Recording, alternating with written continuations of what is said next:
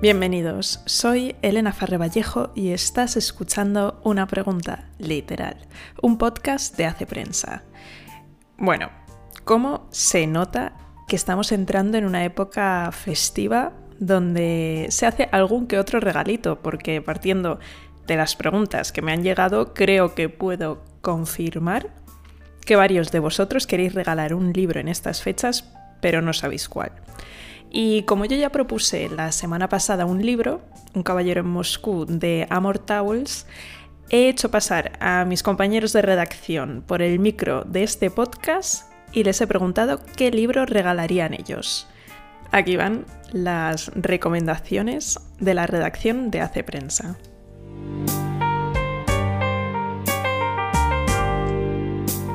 Me llamo Juan Meseguer, soy redactor jefe de Aceprensa y me gustaría recomendar la novela del escritor danés Henrik Stangerup, El hombre que quería ser culpable, publicada por Tusquets en 1991. Es una novela distópica, mucho menos conocida que 1984 de George Orwell o Un mundo feliz de Aldous Huxley, pero en mi opinión tan entretenida y clarividente como estas, ¿no? Stangerup parodia el esfuerzo de un régimen político imaginario que ha decidido abolir la palabra culpa y otros términos incómodos, ¿no? El protagonista de la novela es Torben, un escritor venido a menos que trabaja a media jornada en el Instituto Estatal de Racionalización del Idioma y cuya misión pues, es pulir las palabras más controvertidas y desagradables y darles una connotación positiva, ¿no? Además, por las tardes tiene que asistir junto a su mujer y a todos los vecinos del superbloque en el que vive a unas sesiones de control de la agresividad. Y bueno, pues allí aprenden a canalizar su ira, les ponen unos maniquíes delante y a golpes hasta que se desahogan, ¿no? Y entonces, bueno, pues a Torben esta forma de vida le va asfixiando, ¿no? Sobre todo lo que le agota, lo que le ahoga es el dirigismo, un dirigismo asfixiante, un estado interventor que se mete en todos los ámbitos de su vida, que constantemente vigila a toda la sociedad. Y bueno, pues poco a poco se va desencantando, se va disgustando y al final explota y comete un crimen terrible, ¿no? Que no voy a desvelar. Y bueno, entonces con ese crimen llegan las autoridades, le detienen momentáneamente porque enseguida le sueltan, a los pocos días le sueltan y le dejan en libertad, ¿no? Frente al asombro de Torben, que insiste en que él es culpable, ¿no?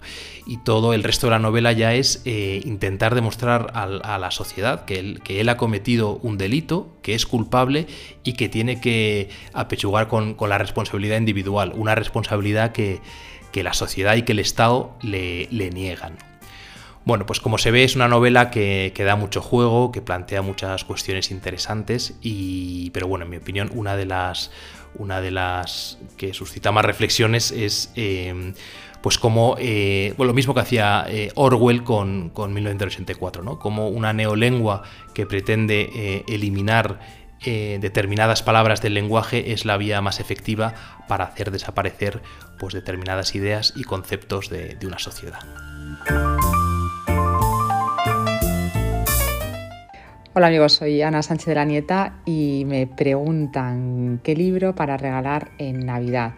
La verdad es que yo he pensado en un libro que tiene ya bastantes años.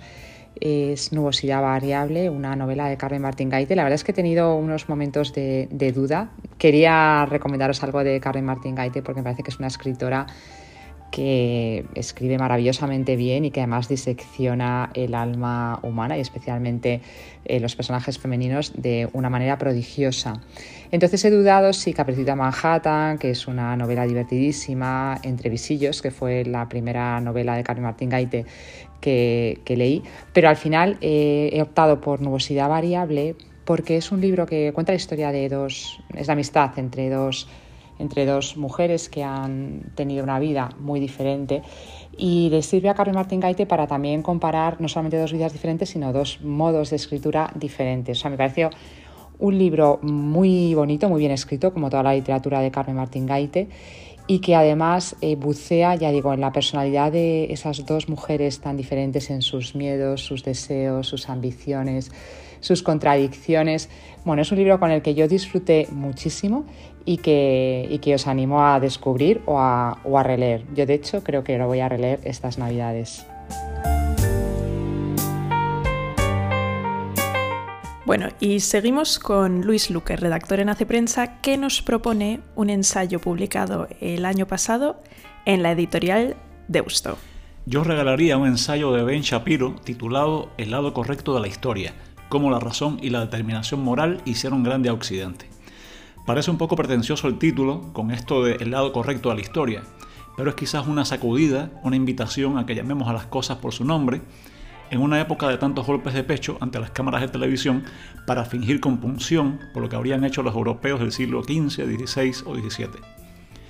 Por supuesto que la civilización occidental ha hecho muchas cosas mal, muy mal, pero el reconocimiento de la dignidad de la persona, de la igualdad de todos los seres humanos, la promoción de sus derechos, la democracia como sistema, la concepción del estado de bienestar, etc., ven la luz precisamente en Occidente como frutos finales de la confluencia de la filosofía griega, el derecho romano y la ética judeocristiana.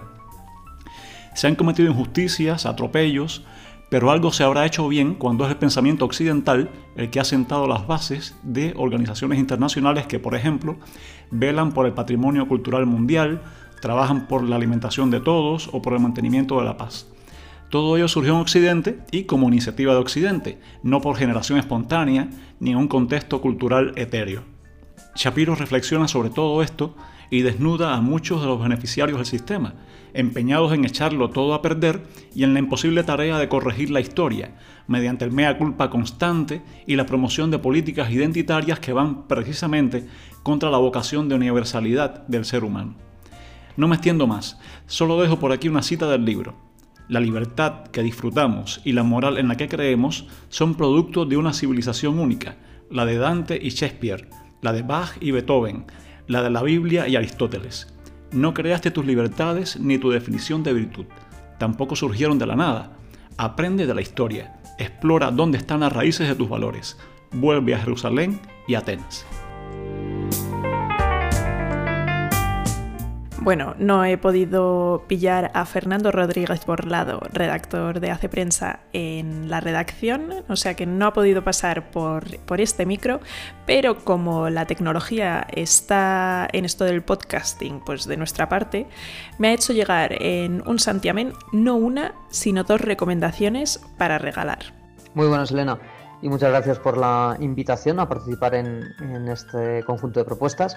Yo soy Fernando Rodríguez Borlado, soy redactor de Aceprensa y me dedico especialmente a temas de educación. Y de hecho, quiero recomendar un libro, en realidad quiero recomendar dos libros, no sé si es aprovecharme demasiado de tu generosidad, pero quiero recomendar dos libros. El primero de ellos es un ensayo que tiene que ver con el mundo de la educación. Se llama Los desheredados, es de Xavier Bellamy, un filósofo francés.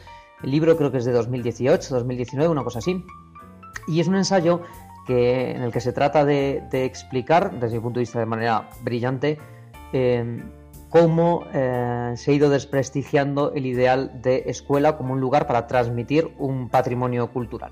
En el fondo se trata de explicar por qué las tradiciones en general han perdido atractivo y la escuela como lugar típico de transmisión de unas tradiciones pues ha caído también en este movimiento, ¿no? Para mí es un libro brillante, lo explica de una manera histórica, muy amena y se lee muy fácilmente.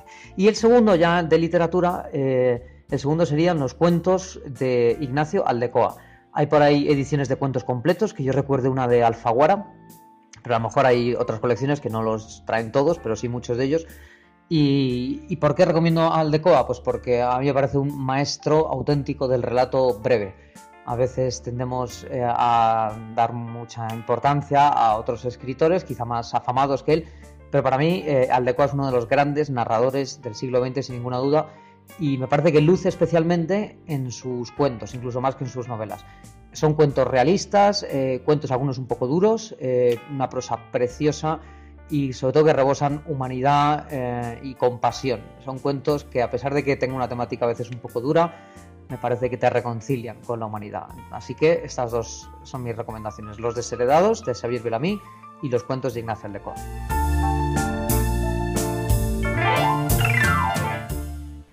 Y por último tenemos a Adolfo Torrecilla, un ávido lector y la cabeza pensante detrás de la sección de literatura de Aceprensa.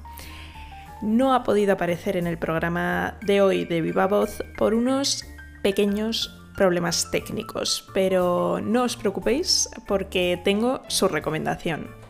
Propone un libro que ya tiene sus añitos, salió publicado hace casi 30 años, en 1993, y es uno de sus favoritos. Se trata de Cisnes salvajes, de la escritora china Jung Chang, que en la actualidad se encuentra exiliada en Gran Bretaña.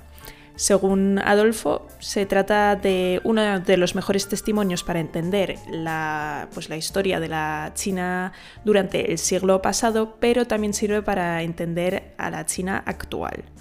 No se trata de una novela, sino que es el relato de la vida de tres mujeres en distintos momentos históricos.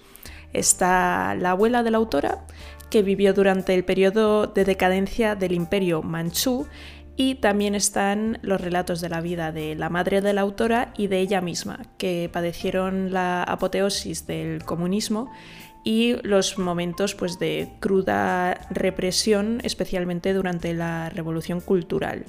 En definitiva, Cisnes salvajes es una crónica dura de leer, pero apasionante y enriquecedora.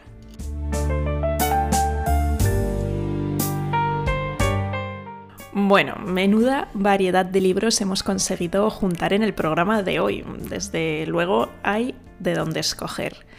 Nos escuchamos la semana que viene con más preguntas, más respuestas, pero hasta entonces, feliz lectura.